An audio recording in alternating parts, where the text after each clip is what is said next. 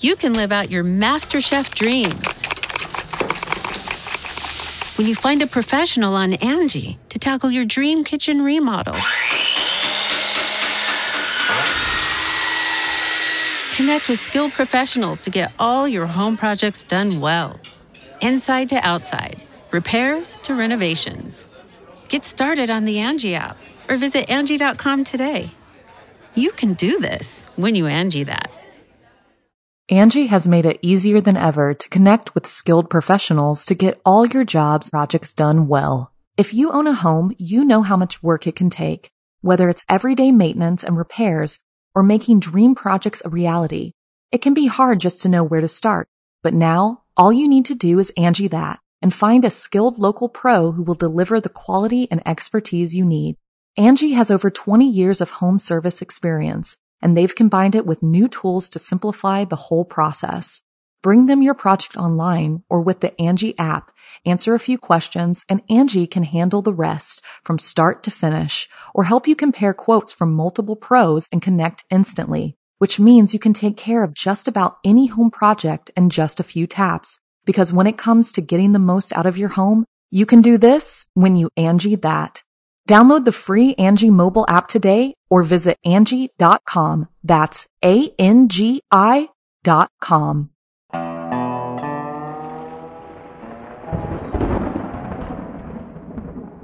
Well, hey there, friend. Here we are, huh? Right on the precipice of Drew Blood Season 2. We're so close, you can almost smell it.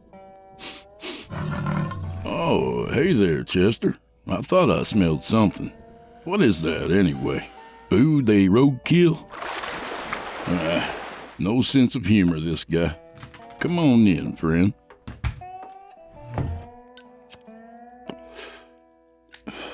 Oh, that's better. Say, you ever hear of the 23 Enigma? Well, back in 1960, this sailor named Captain Clark bragged he had sailed 23 years without a single accident and that very day his ship went down, killed him and everyone else aboard. How's that for irony? Someone should have told that lady with her 10,000 spoons about it. well, it feels good to have gotten past 23, that's all I'm saying. And 24 is supposed to be a lucky number. So smoke 'em if you got 'em and drink those glasses to the bottom, because old Drew Blood has a tale to tell. But first, a word from our ethical capitalists. Ah, now let's see. Ah, a microphone. Ah, it says here. This is season one, episode 24 of Drew Blood Dark Tales. Ah, you're listening to the standard edition of this program. Uh, let's see. If you want to show support for the program, go to simplyscarypodcast.com and sign up as a patron. Ah, uh, it also says you'll get instant access from our friends at Chilling Tales for Dark Nights. Ah, uh, thank you. Jem Ignatowski, out. And we're on the clock. Tonight we've got two dark and dusty desert tales by author Aaron Vlek. This first one takes us out to New Mexico to dabble in a little Indian magic. So without further delay, I give you, from author Aaron Vlek, Book of Skins and Bone.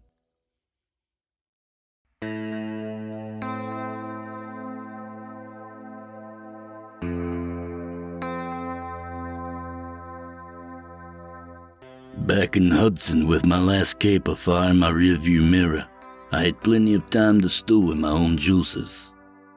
I was used to running my own show, and even though I was usually on somebody else's dime, Frank Renfield was nobody's patsy.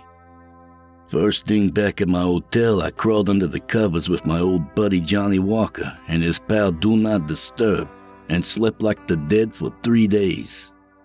Got up when I woke up, showered, and made a beeline for the post office to pick up my mail. Mr. Renfield, I'll make you a deal. You go on one last little errand for me, and when you return, if you choose to return, we can decide to continue our arrangement. Or I can pay you off and send you on your way. Deal? Go out west to New Mexico, a place called Las Cruces, a secluded little desert burg that can be quite charming in its way, I'm told. Once there, secure a sound vehicle, and then find Coyote and seek his counsel. Sorry for being so cryptic, but it's in the nature of the journey, I'm afraid. That's all it said, signed as usual, Mr. Knight. No fond farewells or anything. Just the assumption I'd jump on the next train, only finding out what I was after when I got there and made contact. See, Mr. Knight was some sort of juju man. I'd never met him, but he'd contacted me some years back through an ad I'd placed looking for detective work. No job turned down, ever. And since then, I'd never looked back, searching the world for things Mr. Knight wanted found. There's some damn good yarns in there over the years, but for now I was headed west.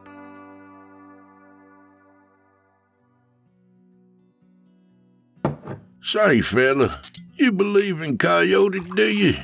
I mean, really believe? The guy in the battered old Stetson drawled as he poured my whiskey and shoved it toward me across the bar with a stump of a hand missing a couple of fingers. It looked as if I was off and running, and I'd only been in New Mexico for a few hours.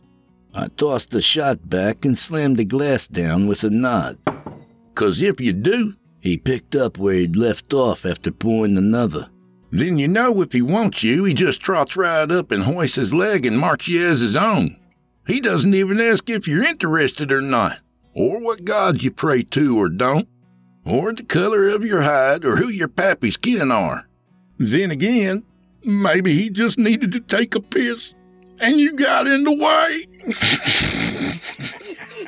The guy started roaring and slapping his knee, and the other dozen or so other grizzled characters in their dusty leathers and boots joined in. I laughed too because it was pretty funny. That must have been my price of admission because the guy quit laughing and turned serious, staring me down. You looking for Coyote, are you?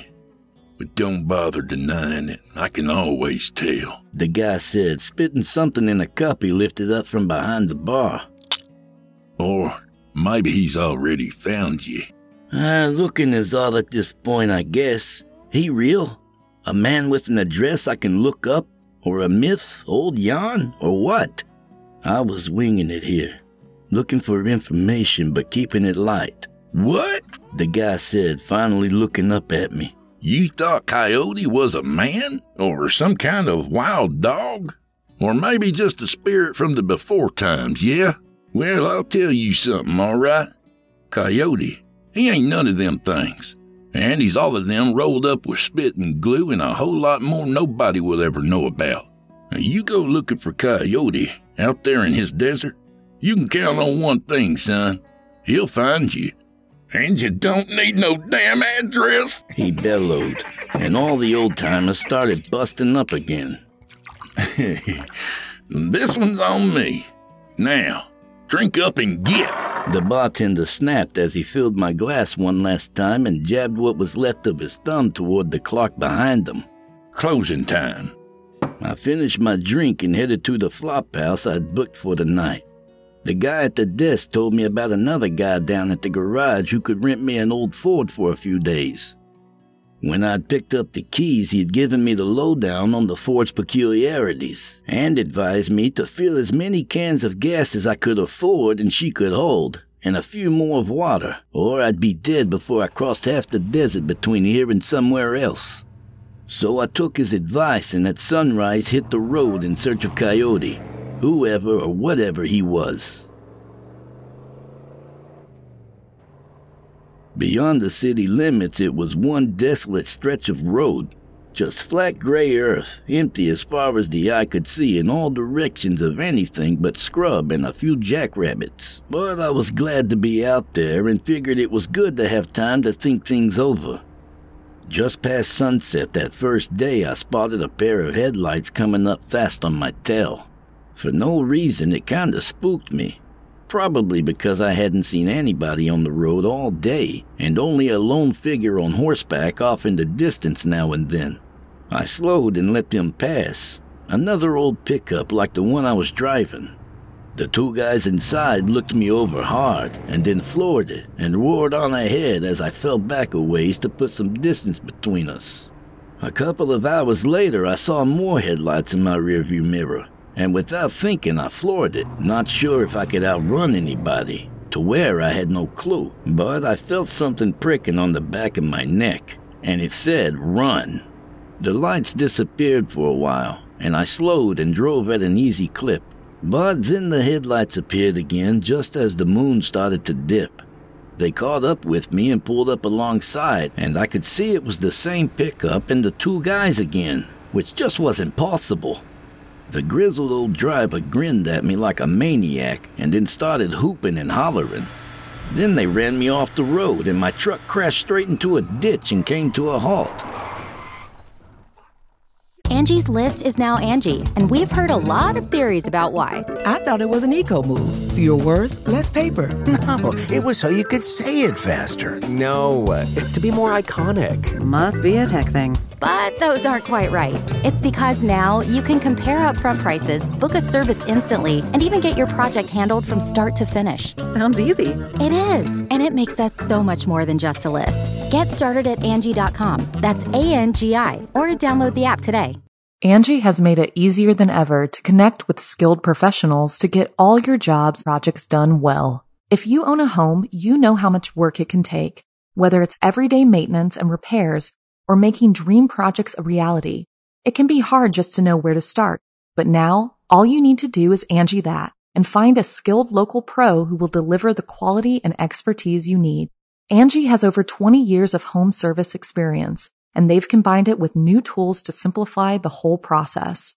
Bring them your project online or with the Angie app, answer a few questions, and Angie can handle the rest from start to finish or help you compare quotes from multiple pros and connect instantly, which means you can take care of just about any home project in just a few taps. Because when it comes to getting the most out of your home, you can do this when you Angie that.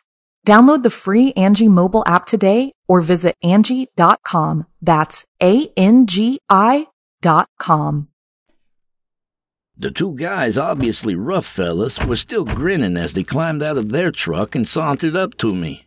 I reached for my 38 and cursed, remembering I'd stowed it in the glove compartment. I decided to let them open the bidding as my jacks or better were safely out of reach in the pickup. What do we got here? The driver and the guy in charge, I figured, said as he spit something dark and runny onto the ground. Eh, what can I do for you fellas? I'm not from around here. You got me mixed up with some other fella, maybe? Maybe not, Sonny yo. You looking for Coyote? The other one said. This one was a lot younger, and I realized he was the balls and brains of the outfit, and twice as mean looking than the dumb lug who lumbered from boot to foot beside him grinning. We're looking for him too, and we got calls. Yes, sir, we do. You a pal of his or what? Looking for him? Nah, not me. Never heard of him until this morning a few miles back in Las Cruces when some jokers in a bar were telling stories about him. Mostly just making fun of me, out of towner and all, I said. He stiff you boys on some drinks or what? I added, trying to sound like I just wanted to get back on the road. Yeah, well, the young guy said absently, looking around and stretching. That don't seem right, but what we know. Skink, the barkeep back at the Agua Caliente, said you was looking for Coyote. Came in asking for him by name and everything. Now, you got business with that boy the way we do, then we don't got much need for interlopers, and we'll do for you just like we will Coyote. Now, if you're his kin or his pal, Then you're taking us to him. Which'll it be? The guy drew a length of rope off his belt and started towards me, while the other one pulled a huge knife out of his boot and started grunting. I just stood my ground glaring at him. There was nowhere to run and no way I could take out the both of them, disable the truck, and take off in mine before they had me trussed up like a pig for the spit. So I balled up my fists and readied myself to give as good as I got, except for the knife, of course. Steeling myself for the onslaught of blows and locking eyes with the young guy as he barreled headlong towards me with his pal, I didn't notice the sudden rush of wind and the blur that flew into my field of vision and grabbed the two guys and wadded them up like a bunch of old newspaper and threw them in a heap to the ground. Then the blur was gone, and everything was silent except for a sick gurgling from the mangled heap of meat that used to be the young guy and his old sidekick. The only thing missing from them was their throats. Dashing to the pickup, I grabbed my 38 and prepared to make a stand. But nothing happened. I didn't think there was anything out here in the desert big enough and fast enough to do that to two grown men and then just disappear. So I was thinking maybe it was some Indian magic, what they call medicine around here. A thing I had absolutely no goddamn knowledge of whatsoever. I holed up in the car with my gun drawn for several minutes, but nobody else showed up, and all around it was just too quiet. I was about to get back on the road, figuring whatever had done this could find me if it wanted to, when another pair of headlights came out of nowhere, and then a rusty old pickup pulled off the road and the driver killed the lights and engine. Steeling myself for the next round of the scuffle, I marveled at the guy who climbed out of that truck.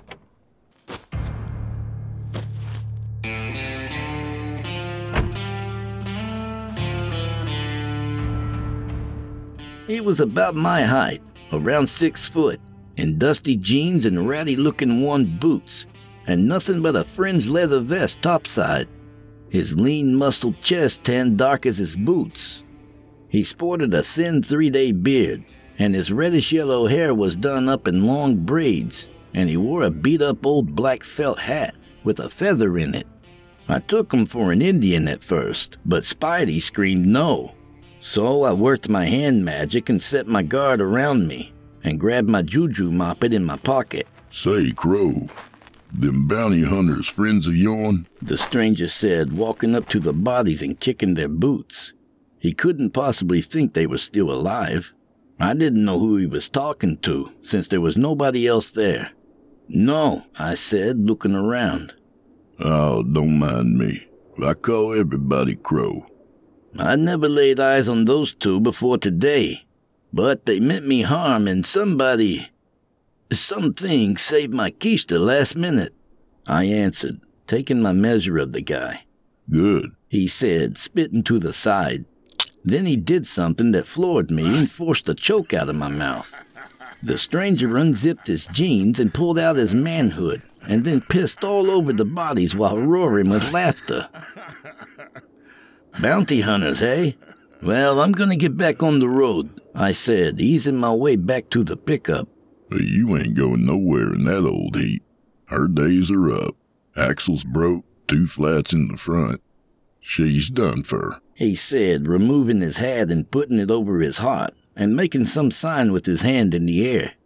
Just like that, the switch flipped from normal folks' view to Spidey's territory.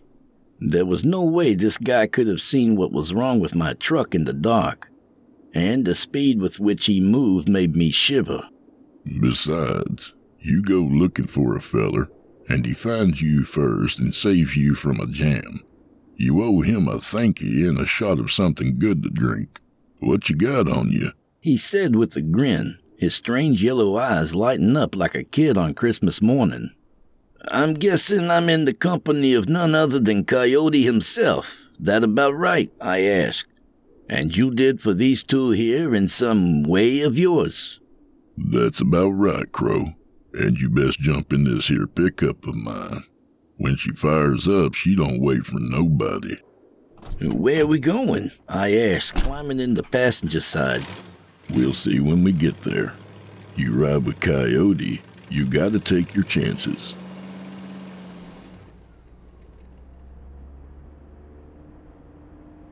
We rode for a few miles in silence except for Coyote whistling something and then mumbling under his breath. After a while, I just had to know. You said back there I was looking for you. That's right, Crow. A man always comes looking for Coyote at a certain fork in his road. Got no choice.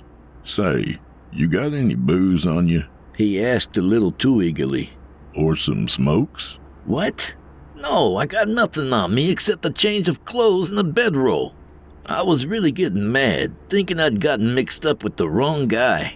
He had no finesse like the usual magical types I'd encountered along the way.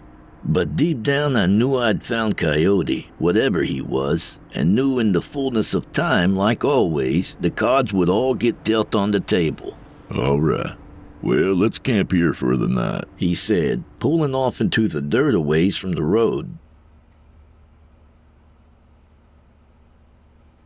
Let me see what I can rustle up. Some grub, maybe. See if some other crow around these parts has some drink I can barter or steal. Or find somebody who owes me a favor. Plenty of them around. I pulled my duffel bag out of the back and a thin bedroll of coyotes and set up camp, such as it was. Then he built up a big fire and I settled down. Coyote jumped back in his truck and tore off without a word, leaving me staring at his tail lights. I had no idea if he'd be back, if he had gone looking for people who owed him, or what he could steal in the way of grub and booze, or if he was just having fun at my expense. So after a bit, I rolled up in my blankets and fell asleep. Something made me jerk wide awake, and I sat bolt upright. Coyote's truck was back, parked by the side of the road, but he was nowhere in sight, and the fire was down to nothing but a few red coals. Everything was dead quiet. I was about to go back to sleep, figuring he had just gone off somewhere to relieve himself, but then jumped in surprise when the fire roared up to a blaze and seemed to light up the whole desert. Two corpses swung by their feet from a nearby tree not 20 feet from where I'd been sleeping. There'd been no tree when we settled down for the night, and sure as hell no corpses. I could see it was the two guys who had attacked me on the road, the bounty hunters. Coyote wandered into the camp and stared at the sight while scratching his backside. That wasn't here when we made camp, I hissed, my eyes bugging out of my head. Course not, you damn fool. You think I'd settle us down here for the night with them shades dangling there? Where'd they come from? Don't matter. What matters is we don't let a chance like this slip through our mitts. Now, since you're the greenhorn and all, I'll do right by you and let you go first. Coyote said with a bluster of pride. Go first? What do you mean? Well, at taking the damn things down, of course. Coyote barked, rolling his eyes like he was talking to an idiot. Which one do you want? Take your pick, but get on with it. We don't got all night. These things go sour on you if you take too long getting them down. You ever smell one of these things that's gone sour on you? Gone sour? What the hell are you talking about? I roared, jumping to my feet. I don't want a damn corpse. What the hell am I supposed to do with a dead man? And besides, how'd they get here? Who did this? Strung them up like this? You? Uh, you saying you don't want one of these things? Coyote grinned, his eyes narrowing a bit, and a little grin twisting the corners of his lips as he ignored my question. Hell no! Hey, you're sure and all. I'm sure as shit. Last chance. Coyote drawled. I don't want a damn corpse, I growled, feeling the bile churn and my hackles rise. I'm asking you, man, who did this to these guys? Well, alrighty then, Coyote roared, sidling up to the corpses and cutting one down where it fell to the ground with a sickening soggy thump. It was the damnedest thing I'd ever seen. Coyote turned his eyes on me, and for the first time I saw how they twinkled with something ancient and a far cry from human. And I remembered what the barkeep had said. This wasn't just some rangy cowpoke who called himself Coyote. This was the real deal. and I had no idea what that meant. Then he grabbed the dead man and shook him out as thin as a sheet, but dark as midnight and almost invisible. Coyote carefully folded it up like an old newspaper and stuck it into his back pocket. Then he took down the other one and did the same, but before folding it up and hiding it away somewhere, he tore off a piece and started chewing on it, licking his lips and grunting with satisfaction. Then he tore off some more and shoved it in my face. I almost puked where I stood. Coyote roared with laughter and slapped his knee.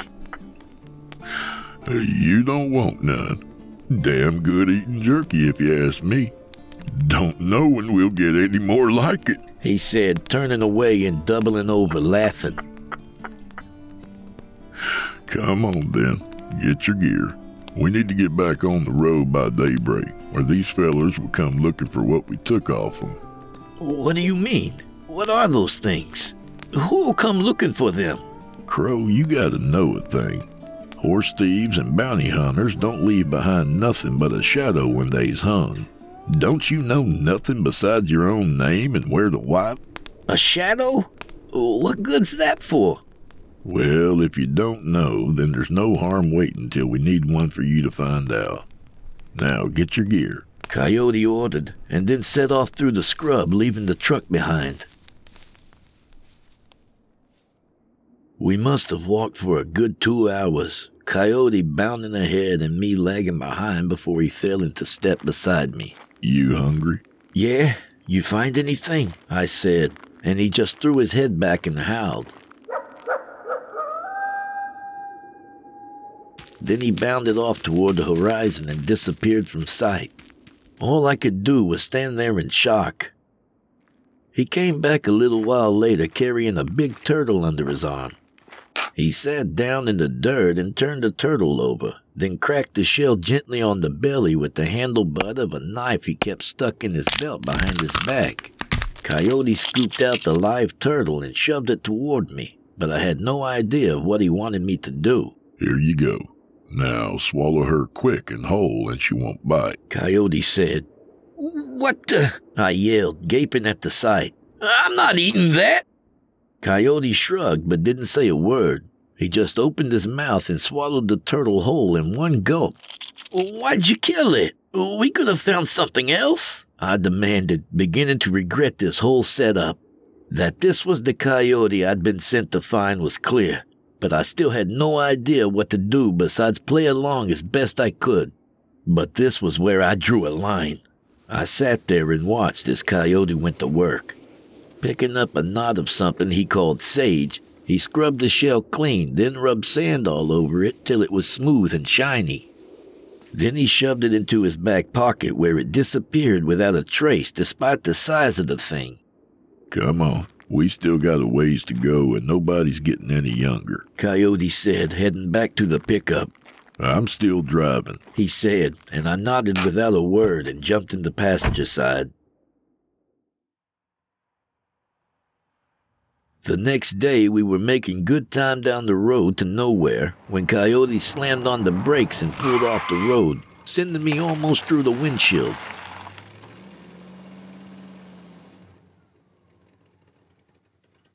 Now what? I asked, rubbing a knot that was already forming on my forehead.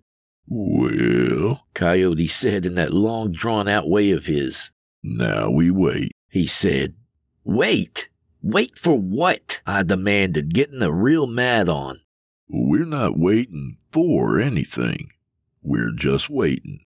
That's it, I said, jumping out of the truck. I'm out of here.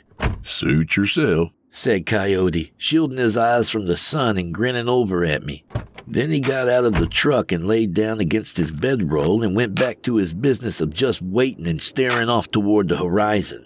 I'm going, I said, meaning it more this time than the first, but still just standing there with my hands in my pockets. So you said. Happy trails. All right, I'm heading back. Give me the keys.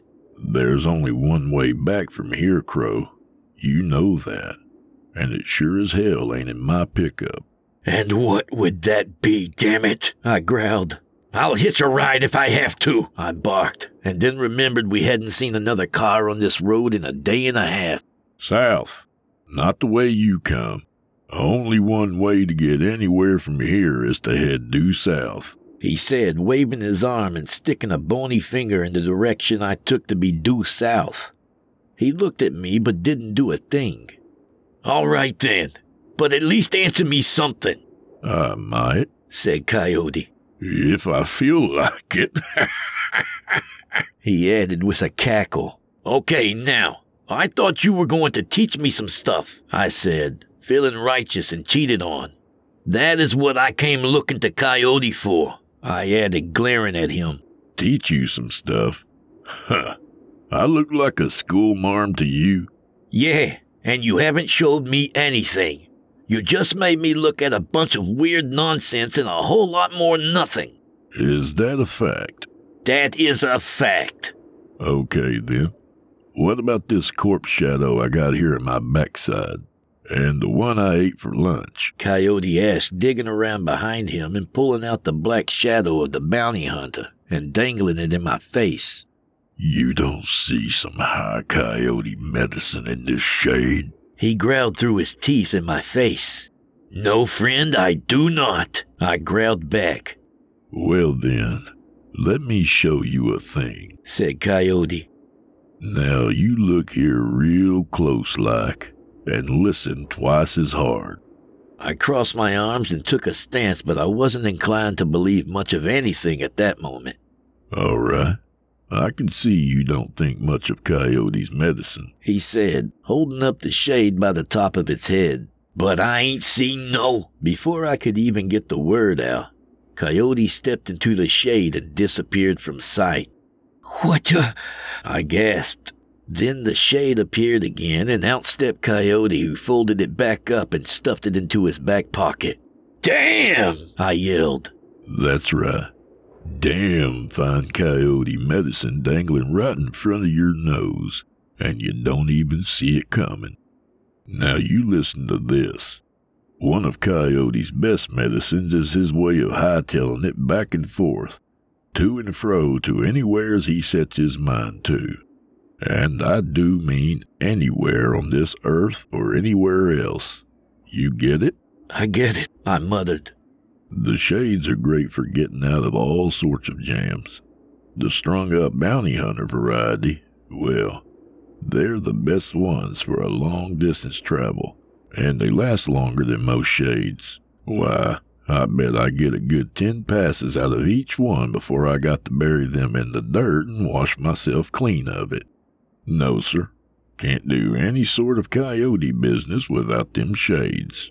Why didn't you tell me? I demanded, marveling despite myself at this whole new kind of magic I'd never seen nor heard nor fathomed before. Not even with Mama Cartwright. Because you was too damned impatient. I asked you if you wanted one of 'em. Even said you could take first cut and grab the one you wanted. But no, you wanted nothing to do with it so I saw no damned reason not to take both of them for myself. he said with a chuckle. Well, is that all there is to it then? I asked, calming down and getting used to the idea of Coyote traveling through the shadows to unnamed places. Is that all there is to it? Coyote howled in his best mocking tone, laughing so hard he had to hold on to his sides.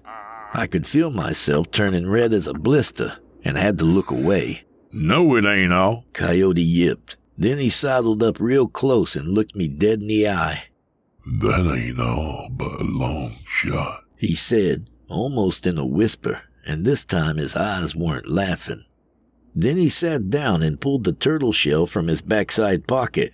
What about this? Coyote asked. You said you was hungry. Well, I was, I said, trying to contain my anger. But I don't care much for turtle cooked, much less raw, and I don't eat anything alive. What do you take me for? I take you for somebody who was hungry to learn a thing or two about the coyote medicine way. Seems I was wrong. I do, but what's some damn turtle got to do with it? Well, it's got a whole lot to do with it. I scoured those hills looking for a turtle who'd give himself up for you. None of them wanted anything to do with some silly ass from back east still green to all the way of things. But finally, this old turtle woman said she hadn't got long to live, so she was happy to help Coyote out in a pinch, and for a good cause. What are you talking about? I'm talking about the coyote medicine rattle I made for myself out of one of their shells long ago in the before time. I use it to call things to me. Friends sometimes, allies mostly. Crow more often than not. The real crow. Why, Coyote even calls down the stars themselves with that rattle, and they dance with him and sing around his bonfire on the coldest night of the year. It's like a tradition. Been going on for some while now. Long before your kind ever came. But. Now hush your yap. You ask Coyote something, you keep your yap shut till he's done telling it. That was going to be your own rattle to start learning the coyote way of calling things you need.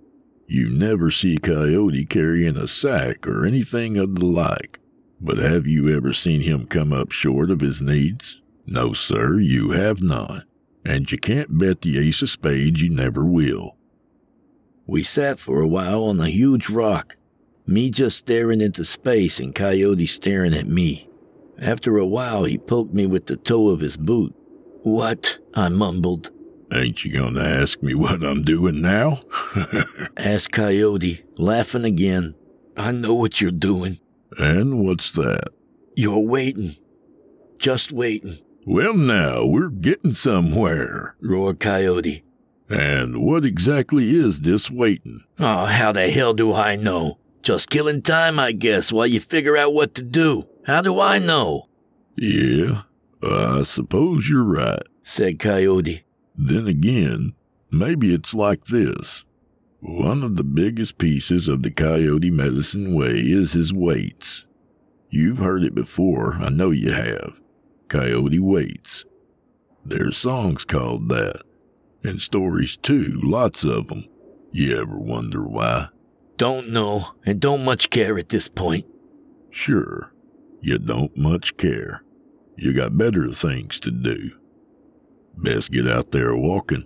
I saw Death out there nosing around, and he was asking after you. But let me tell you about Coyote and his waiting around. If you have a mind to hear and you want to keep that old boy out there waiting a bit longer. I just nodded, certain that if I wandered out there alone, death would indeed cut my ass off. If I sit here on this rock long enough, it'll be tomorrow, or next week, or a hundred years from now. Just like you, Coyote said with a howl of laughter. but here's the thing Coyote waits a whole lot faster than you do. So a hundred years of coyote time ain't the same as your time. I sit here like this for an hour if I have a mind to, and it'll be ten years or more gone by.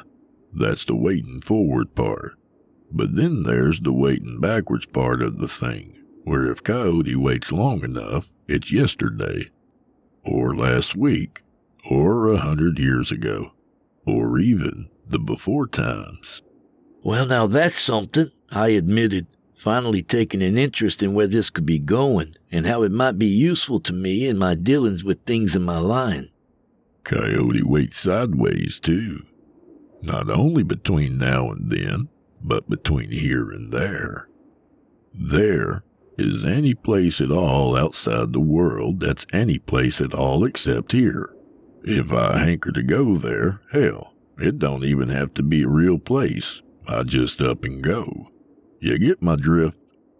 Coyote had one eye arching towards me like he was hoping I'd say something that wasn't just plain stupid.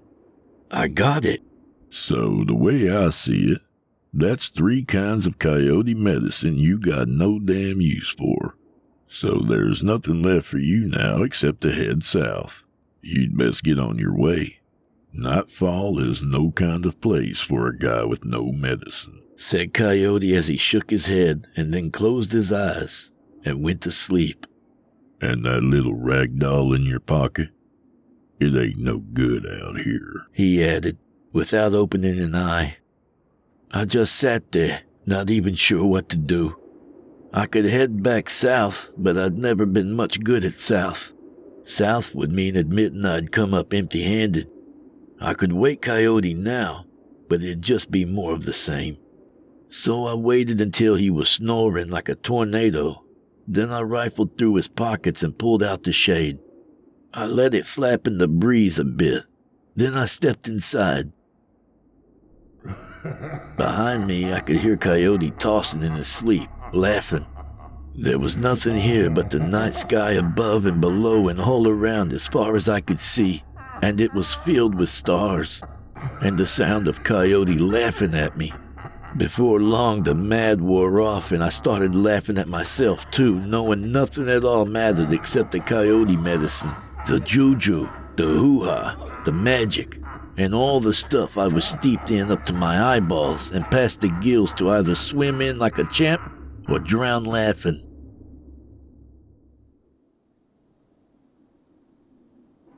Sometime later, when I was back inside myself again, Coyote came up to me and looked me in the eyes. Well, I suppose you're ready to learn a thing or two now, he said. I went all cold inside, even after everything I'd seen so far. He stepped around behind me and grabbed a hold of my hair while pulling the big buck knife out of his belt. I could hear the sound of him ripping the back of my shirt open. I went stiff when he pinched a handful of skin on my neck and pulled it tight like I'd seen Mama Cartwright do to a rabbit. I saw the stars again when he cut into me, when he sliced open the skin down my back from my neck to my butt. He was pulling it off me, slow and careful, skinning me alive right where I stood, and there wasn't a damn thing I could do about it. I just looked up into the sky as the sun melted like golden tears over the mountains and all the stars came back one by one.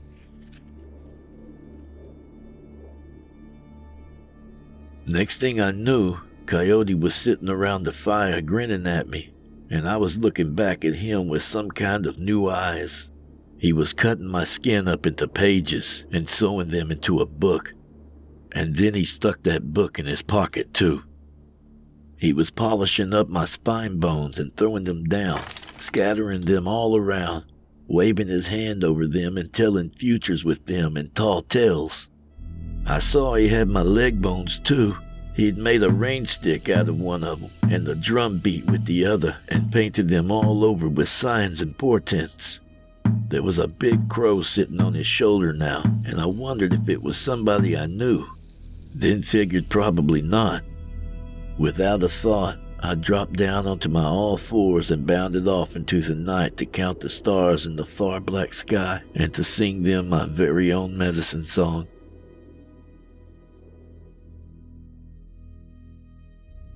That's how it all happened. It was a long, long time ago now. Not sure how long exactly. Maybe three days, maybe four, maybe as much as a week. With Coyote, you didn't have to pretend anything, least of all, even to be human. It's all about the magic with him and nothing else, except the book Coyote made out of my own hide while I let him do it to me, and the fact nobody'll ever read what's written down there except me. I had the shade folded up in my back pocket, and how I could still get seven or eight good passes out of it. I had the rain stick too, and the drum beater that had been my legs, and the telling bones that was my spine. I think once or twice I even smiled at the remembering. You see, when Coyote laughs and dances you up and down under the stars, and he won't quit till his side split open and you think he's going to pee himself, and death is out there somewhere asking after you, you better dance with him because heading south is just no way for a man, a magic man, a juju man, a man born to strange medicines, to live.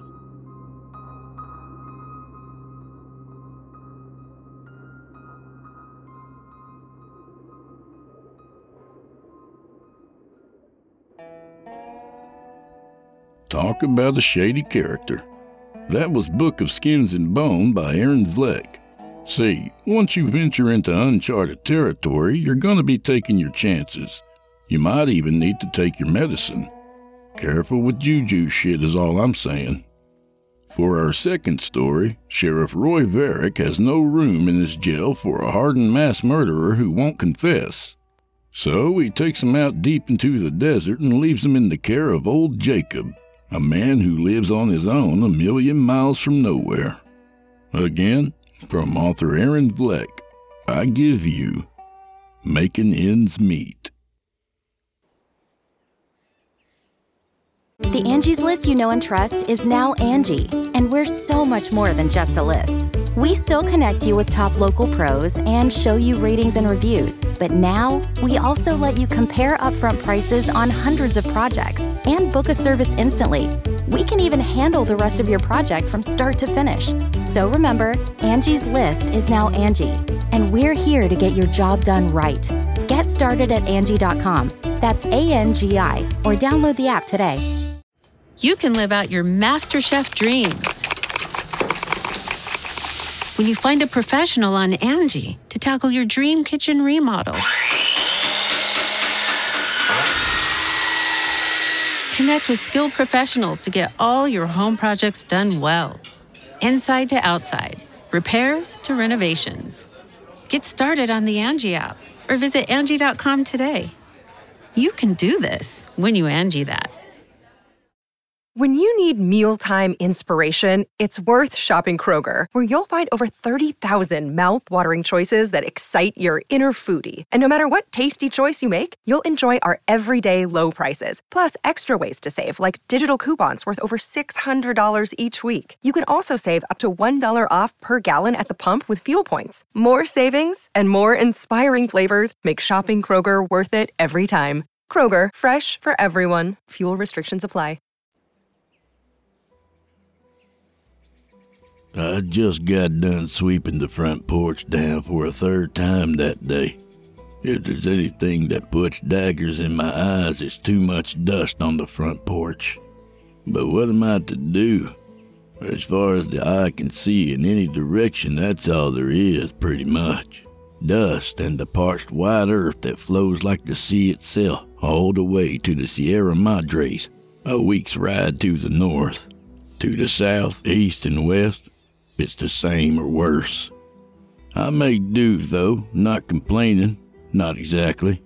I'm all alone out here, and have been for a mighty long while now. I went back inside, then took stock of things. All I got here is this one big room and the loft up top where I make my bed. And there's a wood stove for heat in one corner, and one for cooking, such as I do in the other. Not much more to speak of, really. Just an old sideboard, a few books, and that wobbly table and some chairs. I shook the dust off myself and set the pot on the fire for coffee. Then I sat down and put my feet up. That was always nice. Nobody to raise an eye or squawk when I'm not doing what they think I should be doing, whatever the hell that might be. No, it's good living out here all alone, all by myself, just me and the dust. The only person who ever comes this far out from town, a good day's hard ride or more, is the sheriff, Roy Varick. A good man, looks in on me from time to time, and even gives me odd work a couple, three times a month to help me make ends meet. Good old Roy. Then I got the prickle up the backside of the nape of my neck. Riders coming. I went back out front and stood on the porch. I could barely see that rising swirl of white dust still a good hour away. Good thing I'd put that coffee on. I figured it was Roy, so there'd be work. I could tell too much dust just for one horse. Had to be two. Roy's and the other one. I smiled. Good to know I'd be able to make ends meet this month. So I sat back down in the rocker on my front porch and settled in to wait, wondering what Roy would have for me this time. When the horses finally pulled up to the house, I could see they'd been ridden pretty hard. Roy looked beat tired, and the other one weren't much more than a boy, but already hard, cold, and twisted mean inside, without remorse on what he had done. It was always a shame to see that, you know, in one so young, but it just couldn't be helped sometimes. Jacob, Roy said, tipping his hat and grinning as he jumped down off that big palomino of his. He tied the horses and then dragged the other, cuffed feet and hands and mouth gagged, onto the ground and then dragged them to his feet. Roy, I said, waiting to hear more. Got coffee? Always. Just made it as it happens, just for you, Roy. He snorted and nodded his gratitude as he took his hat and slapped the dust off himself and the kid. I'll take the horses out back and get 'em watered and cooled down. You go on inside, help yourself. There's bread on the sideboard and some bacon that might still be good. Much obliged, sir, he said, and I could hear in his voice he was tired. And something more, angry maybe, more than usual. I chuckled, thinking on that mouth gag. Kid must have been yapping at the mouth. Roy didn't like that kind of thing. He always was a quiet man, a thinking man to be sure, but kept most of it close to his chest like a hand of cards. I got the horses watered and put them in the barn with a bag of oats. A gift from Roy last time or the time before when he had came out my way. I could see they was pleased, such fine, beautiful beasts as they were, too. Raised Palomino and the other, a fine bay filly with a full white blaze. I stood there a bit, rubbing my hand along their backs, them nickering all the while and nuzzling my neck. I've always had a way with animals. They like me, and I like them. It was the other ones, like that boy in there, that I had other feelings on. I see you found everything, I said, getting back inside, smiling with satisfaction at the easy comfort Roy showed in my house, helping himself to what was there and knowing without asking where everything was hid. Yes, sir. And you be well, I suppose? Oh, yeah, you know me, Roy, always the same. What's the change out here? You need anything, you let me know now. Here? Everything's fine. But what you got here? I asked, gesturing with the shake of my head at the boy who sat sullenly, still cuffed hand and foot at the table. The gag had been removed, and the boy glowered at me while he sipped his coffee and stuffed cake in his mouth like he hadn't eaten in a week. What we doing out here, old Roy? Where you taking me? The kid bellowed, rising up half out of his seat like there was some place to go. Well, Johnny, you see, it's like this, Roy began, tossing me a glance and cracking his knuckles and flexing them before knocking the kid back into his chair. I only got two cells in my jail and they're full up, so I got to stash you someplace. Them other two, hell, we got proper trials all set up for those boys. Their path is clear.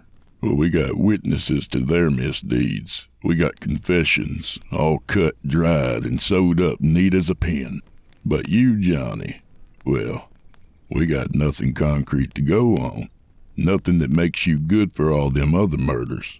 Just that we know you did it. You know how you can just tell? How you can read it on the man like it was tattooed across his forehead? So we don't know what to do with you. Figured it was easier to stash you out here to Jacob's place a million miles from nowhere. Just put you on ice, so to speak, until we can figure things out. Or you decide to grow a pair and own up to your misdeeds and take your justice like a man. Roy said, swirling his coffee and watching the ground settle. Well, that's plain crazy, Sheriff, the kid bellowed. You mean to just leave me out here with this old codger? Roy yelled like a stuck pig, then calmed himself and looked at the kid, shaking his head the while. Jacob ain't no codger, son, but I best be getting back. I started before sun up and I'll ride through most of night. Oh, thank you, Jacob. I'll be back in a few days to check on things. He added, slapping his hat back on his head and gathering up the package of food I'd set aside for him for the trail. Then he was out the door and closed it firm behind him. The sound of the iron bar dropping down over that door made the kid almost jump out of his hide. What the hell? You, you mean we's locked in here? Spec so, I said, refilling my coffee cup. You want any? No. I warn you now, old man. I'm gonna bust out of here. You got horses out back? No, no horses here. And Roy took the one you rode in on back to town with him. No way out of here. And it's a day's ride to town, as you saw, and twice that or more the other way as far to anything worth getting to. You may as well get used to it. Johnny, is it? You're stuck here, I said, and the kid stomped his cuffed feet in rage. But no reason why we can't pass the time. Why don't you tell me about yourself? I said, grinning and trying to be friendly. We got three days till Roy comes back and nothing to do but get to know each other a bit. Or you can sit there and sulk in silence, thinking back on the deeds that got you here. Your call, Johnny. You let me know what you decide, I said, tinkering around in my kitchen, such as it was, cleaning up. But you're locked in here same as me, he yelled out. Why'd you let him do that? Ain't you afraid? No, I ain't afraid, I said, and it was the truth. Well, you got water in here? Water for three days for the two of us and all our needs? The kid added, blanching with the realization. Don't you worry. I got water in here from my well out back. Damn good well, too, and a miracle if you ask me. Sweetest water you ever tasted. Oh, hell, he groaned. Okay, so what's your story then? You first, being the guest here, I said. After all, this was my job, looking after these folks Roy brought to me, and I take my job seriously, doing the best I can. I saw the kid trying the handcuffs under the table, seeing if with a little wiggling and a bit of pain he could pull himself free. I shook my head. It was always this way. No use, Johnny. Best get talking. Why don't you start by telling me why you're here? What did they say you did? Said I killed me nigh on fifteen people.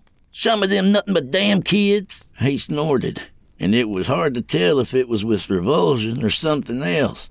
Something more akin to pride, maybe.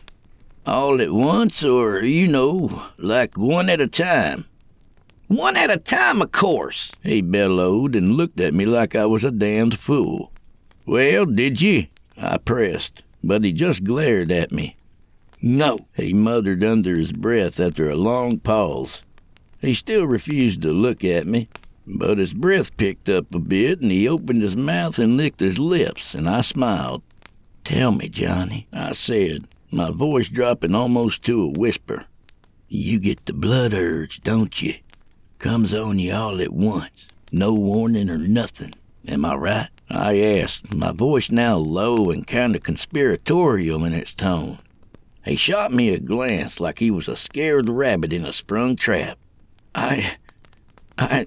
No, he hissed, but it had a hollow ring to it, like he didn't quite mean it. Yes, I said, grinning. I can see it on you, boy. You're not like other folks, and they'll never understand that, am I right? Well, maybe you got that right. Not even my ma and pa wanted anything to do with me after a while. I'd seen Pa kill chickens a hundred times, but when I did it, well, they threw me out. I was just trying to help. Damn them. Said I enjoyed it too much. Can you imagine such a thing? He replied, pounding the table with his cuffed fists. I understand, Johnny. Damn fools. They should have let you be. Set you up butchering cows and such so you could put your skills to doing a man's work. Useful work, and not have to move beyond, you know? Johnny smiled at me like he was just a tyke and I was his pappy, all trusting like. I understood him all right. First time in his life somebody understood him and saw him for what he was. He killed because he had a need, a need he just couldn't put aside. So tell me about them girls then, and the other ones too. How many was there? I asked, like I was inquiring how many taters was left in the sack. Well, if you're sure, old man, Johnny said, his voice all meek now for the first time. I'm sure, son. Go ahead. It'll do you good to get it off your chest to someone who understands, who knows what you're going through, I said, nodding my head and encouraging him. Well, okay. See, okay, so there was 19, all told, from the beginning, he said, licking his lips again and taking a big gulp of air. The first time, I was in Dandy's place all night, staggering home pissed drunk when I saw this open window, curtains flapping in the breeze and this little angel sleeping in her bed. Before I knew what had come over me, I was back home in my bunk, blood on my hands and clothes soaked in it, and my head pounding and ready to bust wide open. Mm-hmm, I said softly. Go on.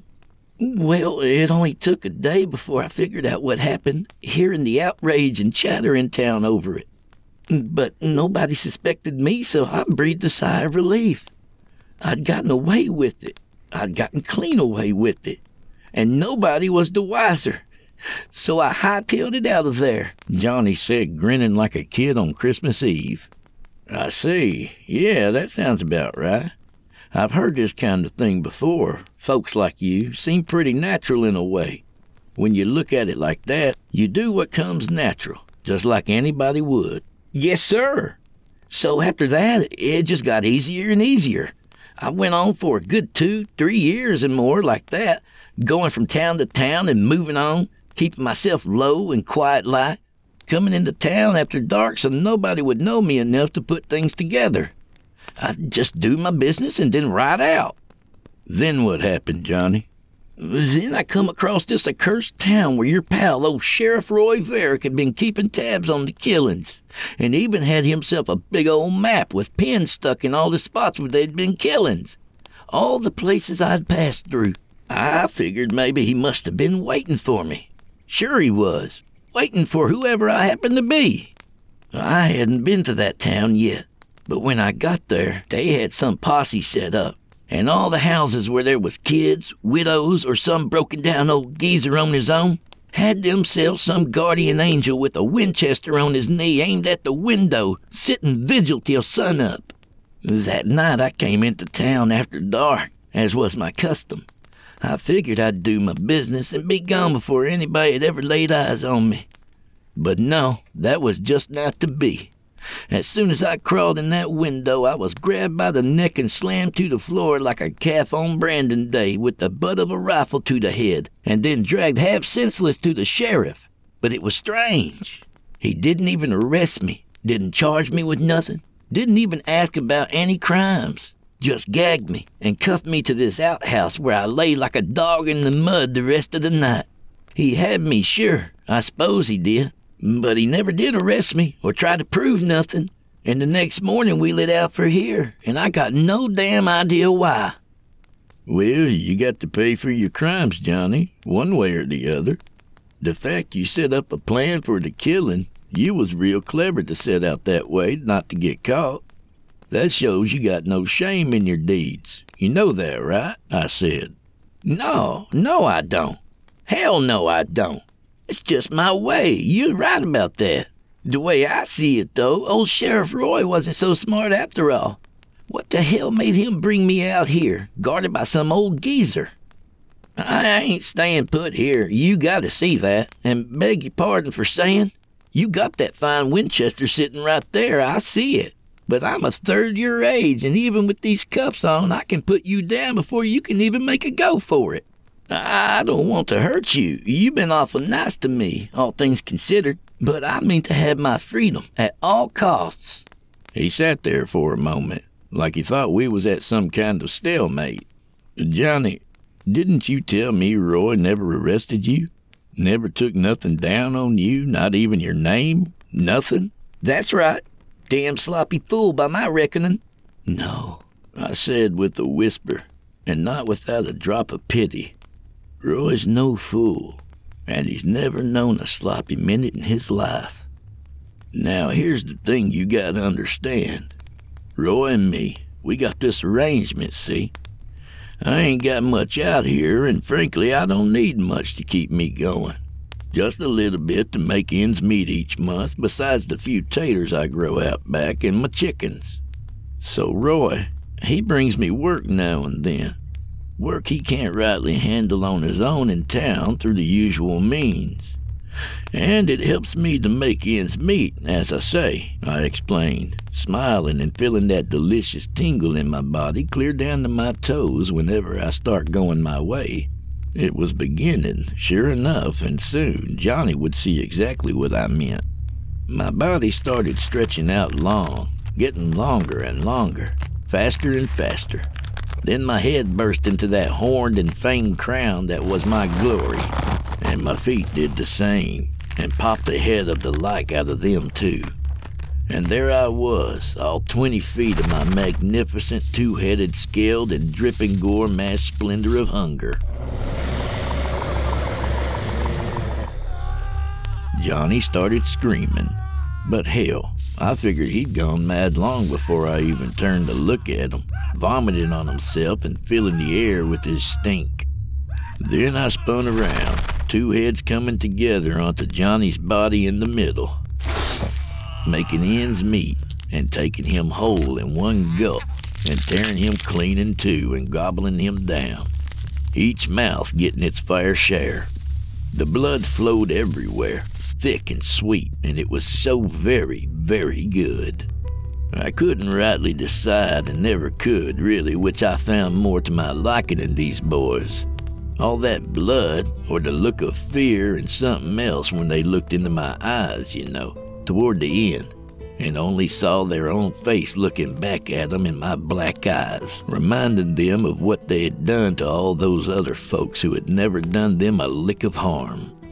I finished that boy off and then licked myself clean and curled up in a coil on the kitchen floor and took a long nap, which was my way. Plenty of time to sleep through tomorrow even, and plenty of time before Sheriff Roy come back to look in on me and see that I was all right. But then he knew I would be. He's such a nice man, that Roy Varick, I thought to myself, smiling and drifting off into those dreams I get dreams of other things and other places. Already a hunger building up in me for what Sheriff Roy Varick would bring out from town next time he came to call. Well, that one came full circle, didn't it? That was Making Ends Meet by author Aaron Vlek. A good reminder that there are better options for overcrowded prisons than bail reform. One way or another, you gotta pay for your crimes. A little about the author. Aaron Vlek is a storyteller whose work focuses primarily on the trickster, as bringer of delight and proponent of disquieting humors. Many of her short stories delve into the original tales of the jinn and a universal imagining of the Native American coyote. Some works are historical in setting, while others hail from the contemporary and urban landscape. She indulges more and more in the reimagining of classic themes of Lovecraftian horror and has a keen fondness for the occult detective. Aaron is a graduate of Sarah Lawrence College, where she spent most of her time writing. I've got good news for you, friends. If you're interested in some more Aaron Vlek, you can visit her at her website at aaronvlek.wordpress.com. That's A A R O N V L E K www.wordpress.com, where she's got a number of stories you can listen to, and even more at her podcast series, The Private Collector, which you can find on thewickedlibrary.com. Click on Seasons and scroll down to The Private Collector. Check it out, won't you? More good news. Bodacious Creed and the San Francisco Syndicate is just over half funded. To view the Kickstarter page and a video I recorded for them, visit www.gbooks.biz, G-B-O-O-K-S.biz. To hear the book I already recorded in the series, check out Bodacious Creed and the Jade Lake on audible.com. Once this new one is fully funded, guess who gets to narrate it? That's right, your pal. Let's make that happen. And as long as you're feeling generous, friends, subscribe to this podcast wherever you do your listening and leave me a five star review and maybe a kind word, even if you're listening on YouTube. Again, it's probably a life or death decision, and you know I only want the best for you. And remember, we are accepting submissions. If you got a story or two you'd like to be featured on this show, send it to drewbloodhorror at gmail.com. If selected, you'll get the full and red carpet treatment.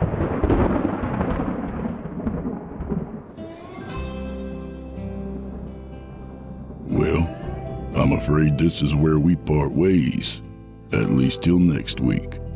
So grab a drink for the road, friend. I'm afraid the only way out of here is south, but I'd never send you home empty handed. This week, I'd like to recognize Kenya. That's right, Kenya, for making me the number two podcast in the fiction category last time I had a look. I guess I'm good to listen to while you're marathon training. So, if there's no disagreement from anyone in attendance, here goes.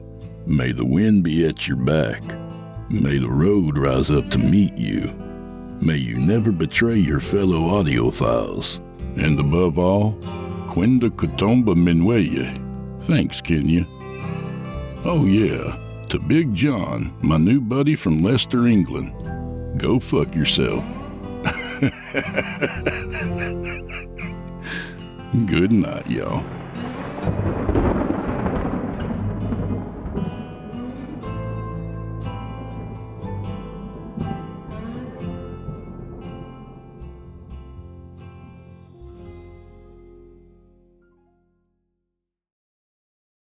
Angie's list is now Angi, and we've heard a lot of theories about why. I thought it was an eco move. Fewer words, less paper.